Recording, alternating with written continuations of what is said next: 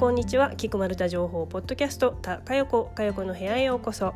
この番組は私丸ごと丸太のガイドブック著者の林かよこが地中海の島国丸太の話と英語海外仕事などについて週替わりゲストパートナーと語る番組です。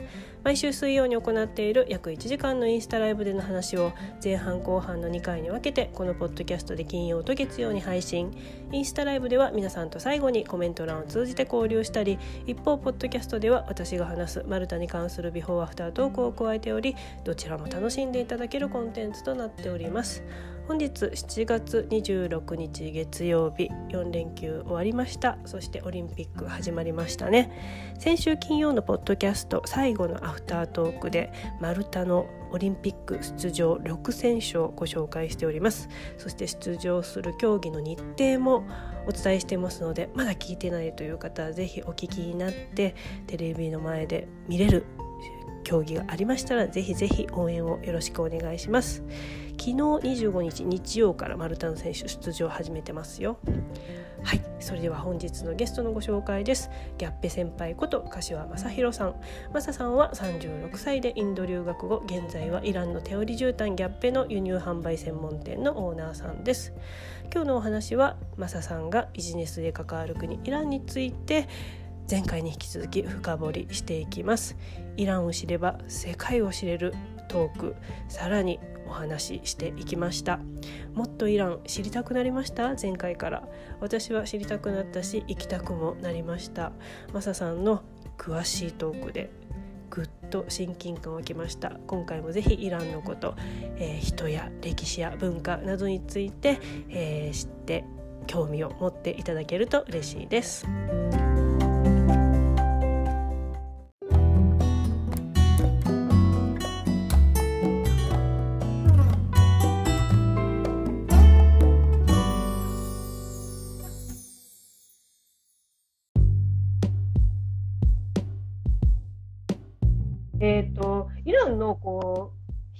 か歴史とか文化をもうちょっとね、詳しく知りたいなと思って、なんかさ、多多民族国家じゃん、前、マサさんと話しててさ、はい、イランの人ってペルシャ語じゃんみたいなこと話してたり、いや、ペルシャ語話す人もいるけれども、であのトルコ系統の人はトルコ語だしとか、うん、あとはね、アラビア語を喋る人とか、なんか多分いいろんな人が混ざってるっていう風な話だったけれども、これもちょっとさ、はい、説明が難しくなるかもしれないんだけども、簡単に、簡単に、なんで多民族国家なの？そんなに。えっとですね、これは、あのー、なんでしょう。えっとね、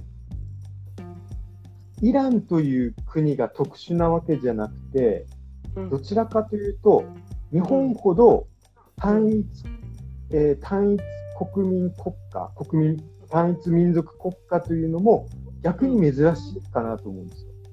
ああ、やっぱ大陸と島の違いかな、それって。うん、そうだと思います。まあ、中国も多民族だし、あのまあヨーロ、ヨーロッパはちょっと複雑ですけど、うん、うん、だからね、あの、大陸の多民族っていうのが、やっぱりある程度スタンダードで、えっと、ナポレオンっているじゃない、いたじゃないですか。はい、マルタにも来ましたよ。あ、そうでしたね。はいはい。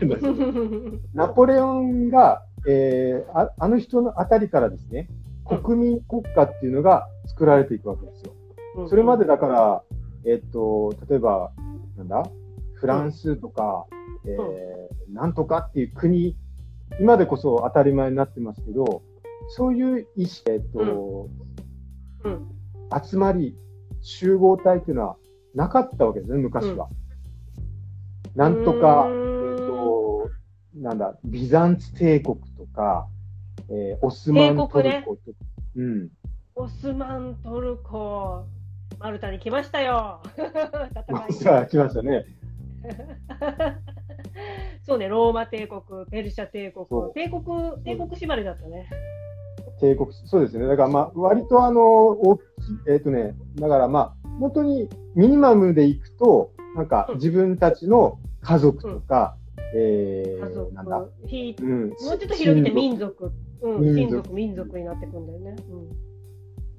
うん。うん、だからそそういう人たちが、まあ、あのある一定の領土に住んでて、うん。えー、と第一次世界大戦が終わった頃からその、うん。えー、となんかなか列強にこう勝手にこう線を引かれていってでお俺たちは、じゃあ、うん。えー、とこういうなんだろう、まあ、ヨーロッパが国、うん。フランスとか、そういう国ができていって、団結を強めていったから、俺らも国としてまとまらな、もううん。これからいかんねってことで、えっ、と、まあ、例えばイランとかですね、トルコ、トルコ共和国みたいなものができていったわけですよ。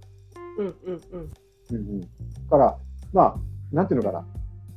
だから、そその地域にいろんな人たちがいるのはもう、昔からいるんで、そうそうそうそうそう。うんうんなるほど、すごいすごい理解深まったあのあ、本当です。あ、よかった。うん、いや、多分自分が日本人で、マサさんが言ったように、こう、単一国家、単一国民だから、なんかそれがスタンダードって勝手に思ってたけど、あ、うん世界の基準はそこじゃなかったんだっていう、こう、昔からの、ね、歴史を考えると、あ、そう、そうかって今気づかされたわ。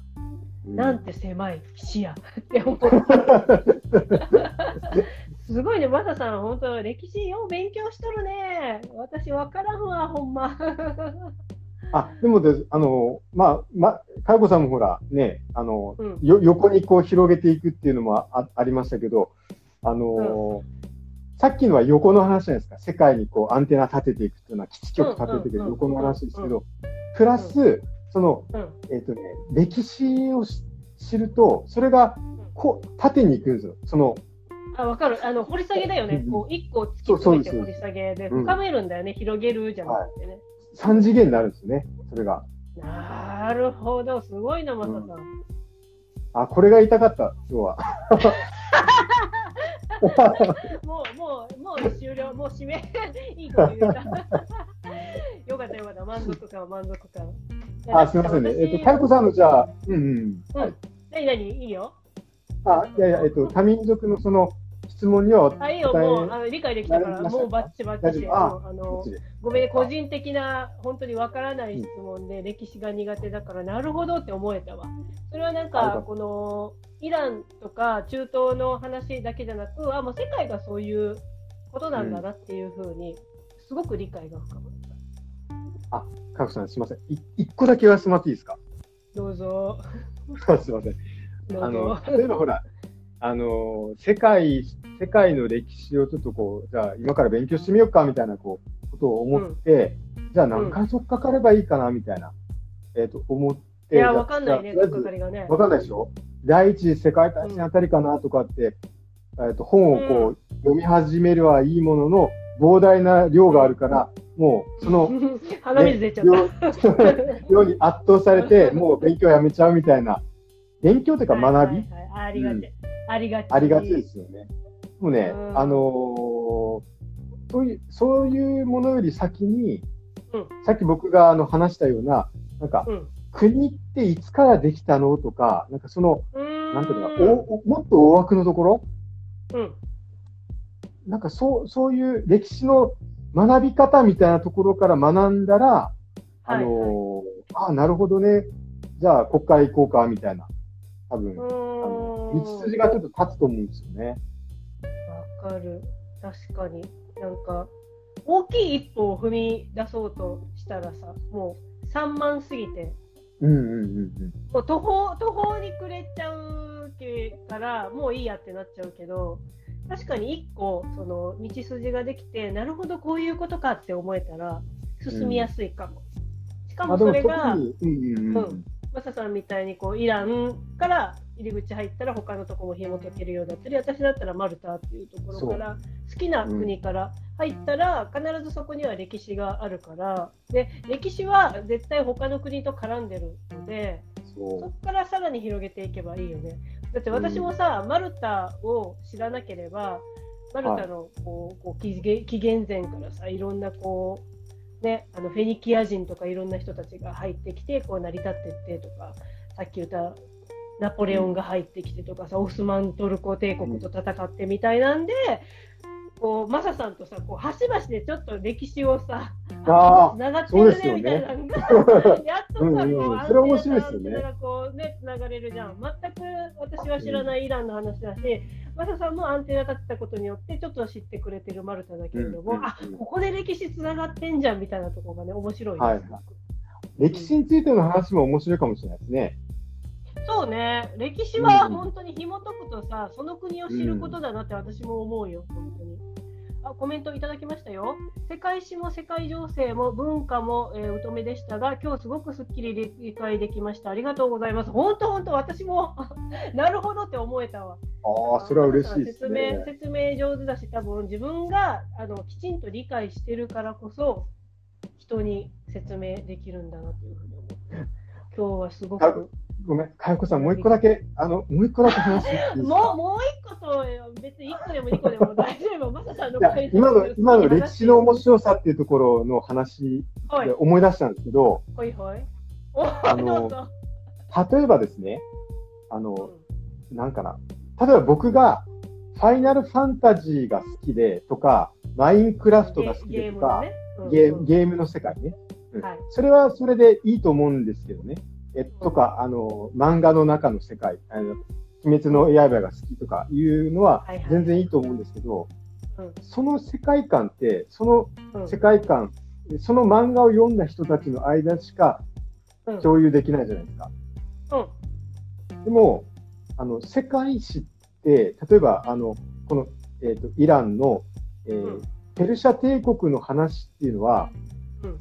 えっ、と、まあ、一応その史実を元にしたというか、うんあのまあ、あの、どこまでがね、史実かどうかはわからないにしても、一応あったものですから、その、それはイランの人ともその話できるし、他に興味のある日本人とも話できるじゃないですか。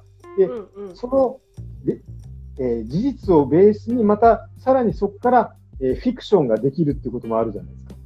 うんうんうんうんだから、えっ、と、なんかな、えー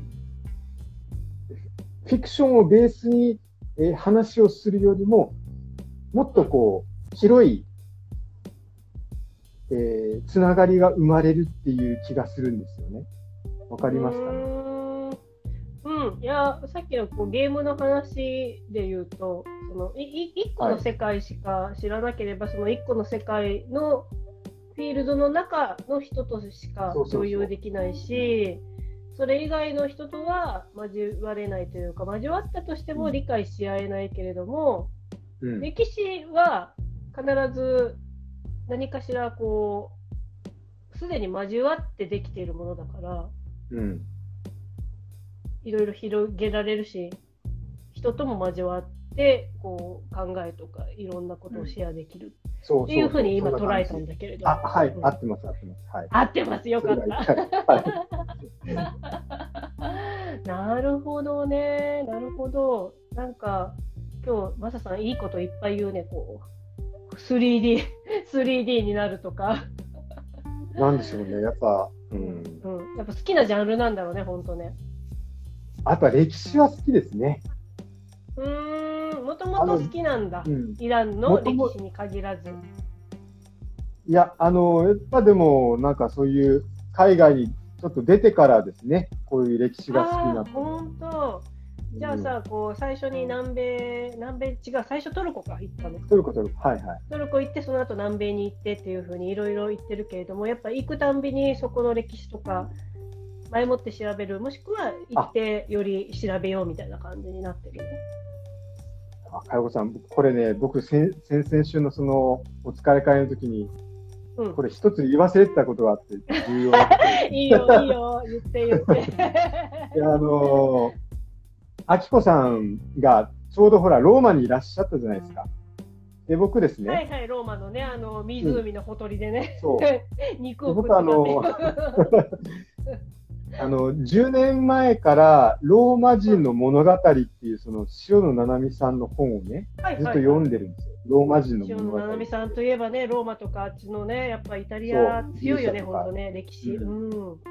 でね、文庫本がですね、42巻ぐらいあるんですよ。まあ、ちっちゃい文文庫本なんですけどね、ローマのその、成り立ちからローマ帝国滅亡のところまであるんですけど、で、僕もずっと読んでたんですけど、なんか途中途中で、あの、やっぱ山場ってあるんですよ。あの、なんか、カエサルとか、アウグストゥスとか、その、スキピオとか、そういう面白い時代もあれば、わかんないですよ。なんかね、あのー、面白くない、面白くない、ちょっとこう、停滞してる時代もあって、で、もう、かれこれ何年だ、だから8年ぐらい読んでるんですけど、もう、2、3年なんかもう、よ全然読まない時期とかもあってですね。で、やっと最近動き始めて、うん。で、あのー、今年中にはなんとかその、読み終えそうかな、読み終えるっていうのが一つの目標なんですね。へえ、うん、それはさ、今も出続けてるの？それとももう、もうそれ40あ、もう、あの、はい。もう2000年ぐらいに、もうか、はいはい。そうなんだね。そうそうえ、あと何冊？あと6冊ぐらいです。あ、もうあとちょっとじゃん。いけるじゃん。いける。あ、でですね、1ヶ月1冊読んだらもういけんじゃん。いけますじゃん。うん。あのね、夜、あの、10分ルールを貸していて、僕、10分ル、必ず10分、あの、本をそのローマ字の物語を読むっていうルールを貸すようになってからね、進むようになったんですけど、うん、あのですね、あの、これもちょっと、かよこさんに今のうちに伝えておきたい。偉いよね、ストイックだよね。いやいや、ストイックじゃないからこそ、その10分ルールをもう貸してるわけですよ。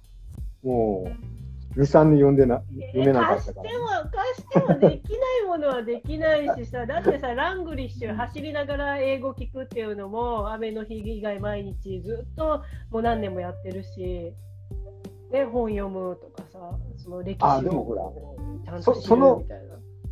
そそその、なんていうかな、背後で、うん、その背後で、こう、うん、習慣化できなかったあの、毛量どもが、はい、あの、自分への戒めみたいな。そうそうそうそう。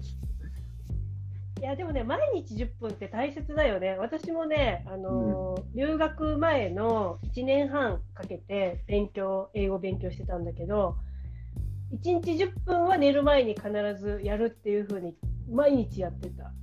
それは良かったなと思ってて、はいはい、1週間に1回1時間英語のレッスンを受けるよりも、うん、毎日毎日英語に触れるっていうのを10分でもいいからやって1週間それやったら70分じゃない？約1時間、うん、そっちをする方がすごい大事だなってなんかやってみて思ったから。そうですよね。なんかたった10分だけじゃ足りない。他もやったけど、うん、それは毎日やってたって感じ、うん、そうですよね毎日やってる方がなんかね、腰を上げるのが軽くなるっていうか、1週間に1時間だったら結構、ああ、1時間かと思い、腰が重くなりま たかみたいなね。うん。うんうん、走るのもそうだよね。なんか、週末だけ走るってやってたら、ああ、なんかまた週末行っちゃうんだけれども、うん、毎日やるって思ったらさ、逆にこうやらない日の方がこう気持ち悪くなっちゃうから、私も走るの習慣化しちゃったもん。うん。毎日10分読書か、私もやろやろっかな。マサさん、マサさんがせ、うん、宣言したから、私もやろうかな。進みますよ、これは。そうだよね。あ、でですね、かすみません、ね。はいはい、いいよ。もう一個、もう一個。一個だけちょっとこれ、言わせて。どうしよう。一個だけだね、なんか4回、4回、5回聞いてるよね。皆さんそうだよね。いいよ、いいよ。あの、ローマ帝国というね、昔あったそのローマ帝国の最大のライバルってどこだったと思います？えー、でもいいですよ。オスマントルコ。ま、ああ。えっとね、オスマントルコはちょっとこう時代、時代がちょっとこっち、もっとあの後の方なんですけど、なるほど、うん、あのですね、ペルシャ帝国なんですよ。おお、ペルシャ帝国、ここで来た。一応あの、ローマ帝国の、後であの地図見てみていただきたいんですけど、ローマ帝国って今の、うん、あの、トルコも、もう含んで、えっ、ー、と、中東あたりまで来てるんですよ。ローマ帝国っていうのは。シリアあたりまで。境がね、多分、うん、ローマって聞くとなんかイタリアだけれども、多分、その時代はもう領土全然違うんだろうなっていうところから分かんないから、うん、そりゃ、そりゃすごい領土だっただろうし、戦いもすごかっただろうなと思うね。そう。でずっとね、ローマができてから、ずっと何百年か、そのトルコの、まあトルコとかシリアあたりと、そのササン、えパルティアっていう王国と、その後滅亡して、ササン朝ペルシャっていうのになるんですけど、あの、そこのせめぎ合いがね、ずっと続くんですよ。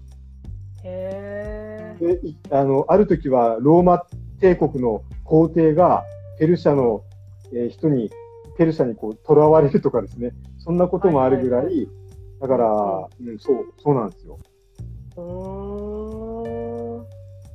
あすみません。すごいね。いやいや、まささ、はい、あの、ポッドキャストのさ、古典ラジオに一緒に出させてもらった方がいいよ。古典ラジオ出れるレベルだよ。いやいやいやいやいや。あの人たちもすごいじゃん。私もさ、ポッドキャストをこう勉強するために、あの人たち対象を取ったから聞いてたけど、すごいじゃん、もう歴歴史のオタク。すごいですね。うん。あのね、すごい。テーマだけでこんなに喋るかみたいな。いや、すごいんですけどね、あの、僕一つ気になることがあって、あの、なんかな、現在の価値観から、うん、当時の人たちの行動をね、たまにこう、え、なんか、めっちゃバカですよね、みたいなことを言ったりすることがたまにあるんですけど、そういうのがね、はいはいはい、聞いてて腹立つんですよ。あ価値観、時代背景違うしね。うん。あの、その当時の人たちがもう、どうしようもない選択でそれを、なんか、やらざるを得なかったかもしれないのになんか、うん、あの、うん、あ、それやっちゃいますか、みたいな、なんかそういうノリでね、話すのがあんまりちょっと好きじゃないっていうのがあって。なるほど、なるほど。まあ、もしかしたらこう、面白おかしく興味を持ってもらうためにわざとこう分かった上でそうやって言ってるのかもしれないけれど、ね、まあ、だったとしても、マサさんのこうあの価値観とか考えとかはちょっと合わないかなっていうふうなこうなんか伝え方なんだね。そうですまあ一応全部聞いたんですけどね。まあ聞かないとね知れないからね。うん、はい、うんあでも確かにわかるなんか、うん、時代時代うん時代というかこう物事の背景を知らずしてこう勝手に自分の尺度だけで、うん、えー、言い切っちゃうのはやっぱりそのうん、そのことだけじゃなく何においてもやっぱりそれやっちゃやっちゃいけないよね。うん、確かに。そうですよね。はい。うんうんうんうん。あでねとというあのあれがあってあのさっきのかかよこさんの質問に戻るんですけどあのーはい、なんだったっけ？そのなんだ、えっ、ー、とね、質問というか、うん、あえっ、ー、と、その、ど、どこの、どこどこの国に行くにしても、歴史的な背景を、ね、うんうんうん、うん。っていうのは、僕もあの、ローマとかもね、あの、いつかは行きたいってず、10年前から思ってたんですけど、ローマ人の物語 読むまでは、絶対行かないって決めてたんで、わあ、それはすごいこだわりだね。はい、それいいね。そういうのなんかいい、楽しい。うん、だってそういうほら、あの、ローマのこと知らずに、その、あの、コロッセオみたいなとこ行っても、ああ、なんか、めっちゃ広いねとか、なんか、すごいねみたいな。そう、うん。ないじゃないですか、それ、ね、うんうんうん。あ、ここでネロが偽物同士を戦わせたのかとか、そういうのがこう、ほら、ね、こう見えてくると面白いじゃないですか。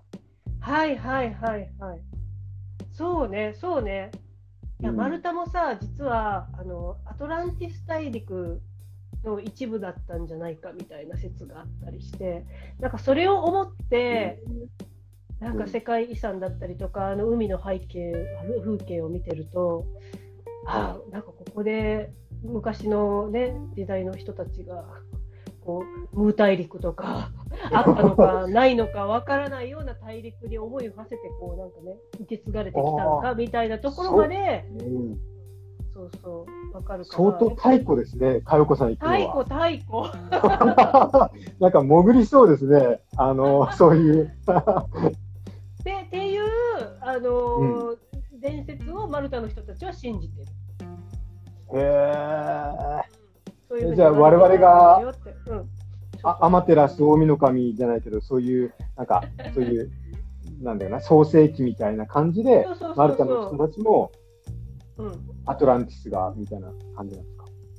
そそうそう。人類発祥ぐらいな感じで。思っている説はある。うん。うんうんうん。やっぱりそれ知らずにね、行くとただただ単にああ地中海綺麗なんかすごいあの自然のなんか崖がすごいみたいな感じ。だけで終わっちゃうよね、まあ、それはそれであの綺麗と思ってもらってマルタ素敵って思ってもらうのも全然いいんだけれども、はい、より深みが増すよねっていう。じゃああれですねあの丸ごとマルタのガイドブックあの、2は結構固めの出だしから始まりそうですね。ちょっとマニアックすぎて、なんか買う人が、買う人が減っちゃう。なんか5000円とかしてあの一冊。こうなんか分厚くてめっちゃ文字ばっかり出て、写真今回ありませんみたいな。いや、それはそれでね、マニアックで面白いけれど。うん、うんいやなんか歴史を歴史を知ってからその国を知るとかその国を旅するってねなんかまた楽しみが増え,、増えたり視点が変わっていいねそれはね。そうですね。なんかマサさんがマサさんは歴史が好きだから、こう歴史から入ってその国を知ってでその10年前からこうローマの塩野直美さん方面を読んでてそれをこう完結まで読むまではローマに行かないでそれを知ってからローマに行く楽しみをさ自分でこう保ってるっていう楽しみ方すごいわかるし私はどっちかというとやっぱ食とか食文化の方が好きだから例えばベルギーに行く時にただ単にベルギーに行って食文化とか食をね楽しむよりもビールのことをもっとよく知って、行って、なんかビビアカフェ巡りをしたいなと思って、あベルギービー、ね、ベルギービールアドバイザーを取ったからね。取ってから行ったからね。そんな資格があるんですか？ある民間の。あるある。あ、持ってるんですね、もう。持ってるの、取っちゃったのよ。すごい。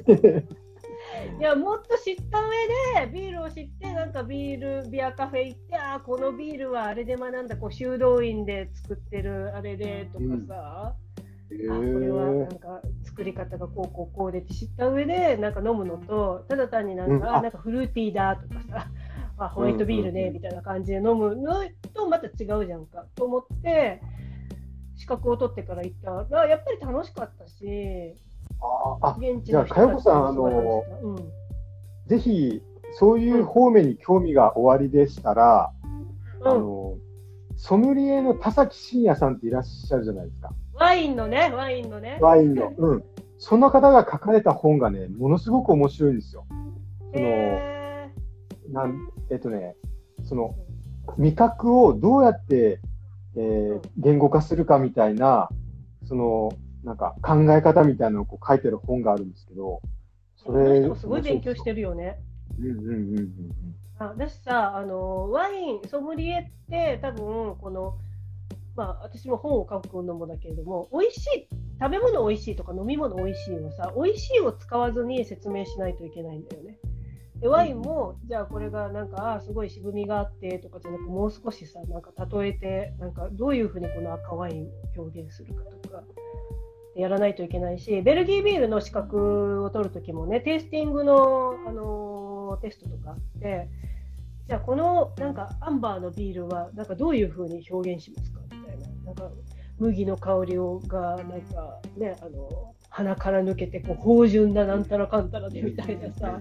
やっぱりその食のうまみとか味を言語化しないといけないっていう風なのはやらないといけないから、うん、いや、その田崎さんの方面白そうだね。なんて本ちなみに？いろいろあるの？もういっぱい出てるの、えっとね、あ、でもね、田崎真也さんで、えっ、ー、と、うん、なんとか言語化、こと、言語化とかっていうので探したらありますお、なんか、うん。多分、アマゾンでも田崎さんでね、検索したら出てきそうだね、いっぱいね。ちょっと見てみます。ありがとうございます。はい皆さんのコメントを最後紹介しようかな。そしたら。マルタの歴史を紐解くをぜひお二人の監修で出版してほしいです。あ、マサさんも？マサさん歴史、歴史エキスパートとしてちょっとマルタの 歴史絶対絶対中東アラブ出てくるからあのそうそうね。食の話になるとあのスパイスもやっぱりそっちから流れてきてやってきてるのとか、ああ、はいはいはい。面白いので言うと、あのデーツナツメヤシってあるじゃない？はい。食べ物、はいちょっとあの、うん。なんかプラムみたいな感じの、はい。あれって中東からやってきたんだけどマルタにね。でそのデーツを使ったお菓子とかなんかケーキとかパイとかあるんだけれども、実はマルタではデーツは育たないのよ。土地柄。土がはいはい。だから育てられないから輸入してるんだって今も。だけれどもこう文化として根付いてきたから今も輸入してただお菓子としては根付いてるっていう風な面白さがあるから。どどういう食べ方するんですか、デーツは。そのまま？えっとねお菓子が多いんだけれども、はい。なんかデーツ割ってその中にマジパンをねうん。なんか入れたりとか、あるいはデーツをちょっとあのペースト状にしてデーツパイもうパイ生地にこう敷き詰めてもうどっしりデーツどっしり。うん本当に。それを焼いてバニラアイス乗っけて食べるとか。あじゃあもう本当なんか、あの、いちごがなんかいっぱい入ったケーキを日本人が食べるみたいな感じですかね、今で。そうそうそれが全てデーツみたいな感じだから結構重いよね。日本人にしたら。はあ、そうですか。スパイスとかもやっぱりそっちからやってきてるから、うんうんうん。絶対絶対つながってんだよね。でもそ、そっちの視点からマルタを語るっていうのは面白いかもしれないですね。いやー絶対面白いと思うよ。うん中東そしてギリシャあとはやっぱ北アフリカだね。私なんかねあそインうですね。そうインスタでどなたかちょっとわからないんだけれどもなんかねチュニジアの写真をいっぱい上げて上げられてる方がいらっしゃってそれがこうフィードで流れてくるたんびにあれこれマルタのどこだろうって思ったらチュニジアって書いてるからあこれチュニジアなんだって衝撃を毎回受けるぐらいうん、建物がめちゃくちゃ似てんの。ああ、わかります、わかります。マルタの街かって本当に錯覚するぐらい四角くってちょっとベージュ色のこうマルタストーンの石で、あちょっとチュニジア行ってみたいなってちょっと思っちゃった、うんそうですよね。チュニジアは本当まあ、それこそささっきのローマ帝国のあの、範疇の中にもすっぽり入ってましたし、なんかそういう、近いですよね、多分。うん、近いと思う本当に。私アフリカ大陸でこう見えるんだよマルタから。見える？見える？あの視覚的に。ああれあれアフリカ大陸よって。本当に私からしたらこう蜃気楼みたいにしか見えないんだけど。そんな、ええうん、天気が良い時はアフリカ大陸そこって見えるしシチリアも見える。うわーなんかそ、そこが自分の今の、なんかな、中心がそこだと、また見える世界が違うんでしょうね。ね日本は全然もうなんか東の方にも全く見えんけど、もうんうんうこっちはアフリカとか、こっちはシチリア島とか、またね、違うでしょうね、うん気候も違違って。うね。うんうんあ、マサさん、さっきさ、教えてくれた田崎真也さんの本を書いてくださってる方がいらっしゃる。言葉にして伝える技術、ソムリエの表現力でしょうか？って。あ、そうだそうです。ありがとうございますありがとうございます。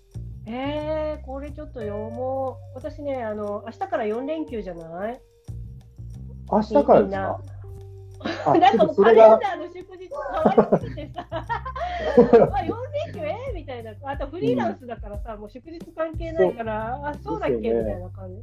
えちなみに、マサさんのお店は祝日関係ないの？全く関係もうカーキン、カーキン休みってそれだけです。なんで、はい。なるほど、なるほど。じゃあ、金曜日だけれども祝日だから、あさって営業かな？あと4連休っていうのと、あと、はちょっとオリンピックで絶対さ、東京コロナ増えるから、できるだけ外に出ないとこうと思って、私はなんか読書月間にしようと思ってるのね。おー明日からの4いいじゃないですか連休と、オリンピック終わるまで8月の22ぐらいかな、22か23、1ヶ月だよね。はい。だからもう、できるだけ外出ず、うん。読書って思ってるから、これ、ちょっと読もうすなんかいろいろアマゾンって、いろいろポチポチポチしてたから、これもちょっと、もうね、僕。なんか、10年ぐらい読んだ、読んできた本の中で、それは結構ね、あのーじゅじゅベスト10ぐらいに入りますね。おこお、すごい、それは。うん。あるよね。なんか自分ベスト10のこう不動の、不動のなんか 不動あります入ってるみたいなあ、うん。それぐらいいいんだね。ちょっとこれはぜひ。参考にさせてもらいます、はいありがとうございます。あとですね。えっ、とあベルギービールの資格あるんですよあるんですよ。ベルギービールアドバイザーで検索していただいたら誰でも受けられるお金払ってで1日講習があるんですよ。1日講習受けに行って本当にもう座学で勉強するでテイスティングやるで最後にちょっとミニテストみたいなのがあってよっぽどよっぽど間違ってなければほとんどの人は受かるっていうテスト。だから大体は取れる。よっぽど悪かったらなんか本当取れないな まあ大体み大体みんな受かってたからぜひ興味のある方面白かったですよ本当私取ってよかったです。はい。ということでマサさん今日たっぷりちょっと喋っちゃって、あすみません。うん。あの最初最初私切れちゃってごめんね。なんかせっかく話してくれたのに。うん。すみません、今日ので。僕の話ばっかで、はい。えー、全然楽しかった。だってマサさん回だしなんか知らないことだし難しいからあの分かりやすい言葉で分かりやすく伝えてくれる人が説明してくれたら本当にありがたいって感じ。ね、皆さんも分かったっていうふうに言ってたからよかったと思います。なんか着地点が全然イラン、イランと結構かけ離れてしまいましたね。はい。サモリエに行っちゃった。ごめんなさい。私がこう食文化で引っ張っちゃったから、歴史から食文化に持ってっちゃったから、ごめんなさい。まあこれがライブの、ね、醍醐味なんですよはい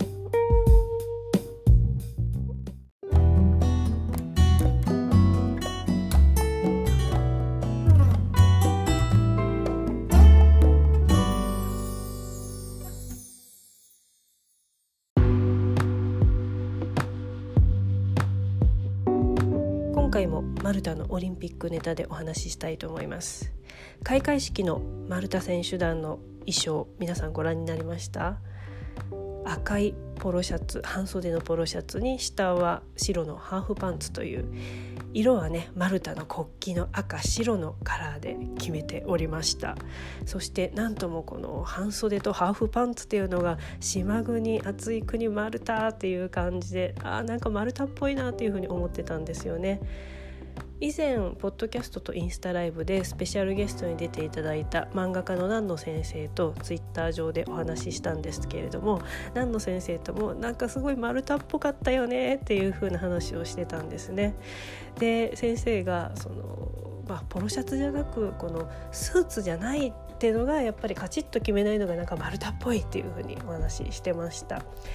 ね、なんかこれスーツでカチッとしてるとなんかやっぱりかしこまった感じがするけれどもこうラフにポロシャツっていうのが、うん、なんか丸太らしい親近感あふれる感じだなっていうふうに思いました。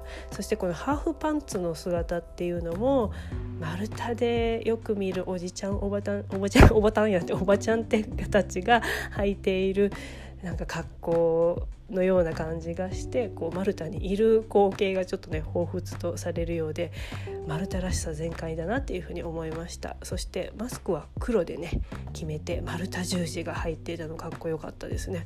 これ売ってないですかね？私すごい欲しいなっていうふうに思っちゃいました。はい、そして、えー昨日7月25日日曜からマルタの選手は競技の方に出場されています。昨日は3競技ですね。バドミントン男子シングルス。そして射撃。えーさらに水泳競泳ですね。はい。競泳の 400m 自由形です。そしてこの競泳 400m 自由形に出たサーシャ・ガット選手。先週のご紹介で16歳えーチーム最年少というふうにご紹介したんですけれども今日7月26日月曜日の競技にも出場します。今日はですね競泳の 1500m 自由形です。で昨日の 400m 自由形の結果どうだったかと言いますと残念ながら6位で予選終わりました。はいですがあのマルタのオリンピック委員会のこうフェイスブックがあるんですけれどもマルティーズオリンピックコミッティっていうフェイスブックちょっと検索してご覧になっていただいたらと思うんですがすごい温かいコメントがたくさん入ってるんですよね。サーシャ選手の頑張ったことに対して「えー、マルタ is proud of you」とか「もうウェルダンサーシャ」っていう風にもう温かい言葉がもう何十件と何百件と入っていたりするんですよ。うん、なのでね、こう 1,500m 今日ありますけれども力出し切って、えー、初めてのオリンピックそして16歳でねこの大舞台に出るってすごい大変だったと思うんですけれどもなんか楽しんで、えー、皆さんの声援を受けて、えー、泳いでいただきたいなというふうに思いました。明日以降は、えー、27日火曜日は重量挙げと競泳のもう一人の選手アンドルー・チェトクティ選手そして29日は射撃30日金曜日は陸上競技となっています。6選手しかおりませんので一人一人ちょっと特徴を覚えていただいたらうんなんかね丸丸太ちょっともっと応援したいっていう風なこう思いがあふれる私だけですかね かもしれないのでぜひぜひこの Facebook もチェックしていただいて Facebook の方ではですね、えー、明日この選手試合に出るよとか私もこう Twitter でそれをこう活用させていただいて投稿してるんですけれどもなんかお知らせが見れたりしますのでぜひぜひチェックしてみてください。今日からそして30日までマルタの選手出場されます。フォルツァマルタマルタ語で頑張れマルタで応援しましょう。この番組はインスタライブで水曜、ポッドキャストで金曜、月曜に配信。インスタライブのお知らせや皆さんからエピソードを募集するアンケートをインスタのストーリーで行っています。アカウントは、アットマーク、マルタジャーナル360。ぜひフォローしてください。それでは次回もお聴きください。最後はマルタ人がよく使うフレーズでお別れです。See you, ciao ciao!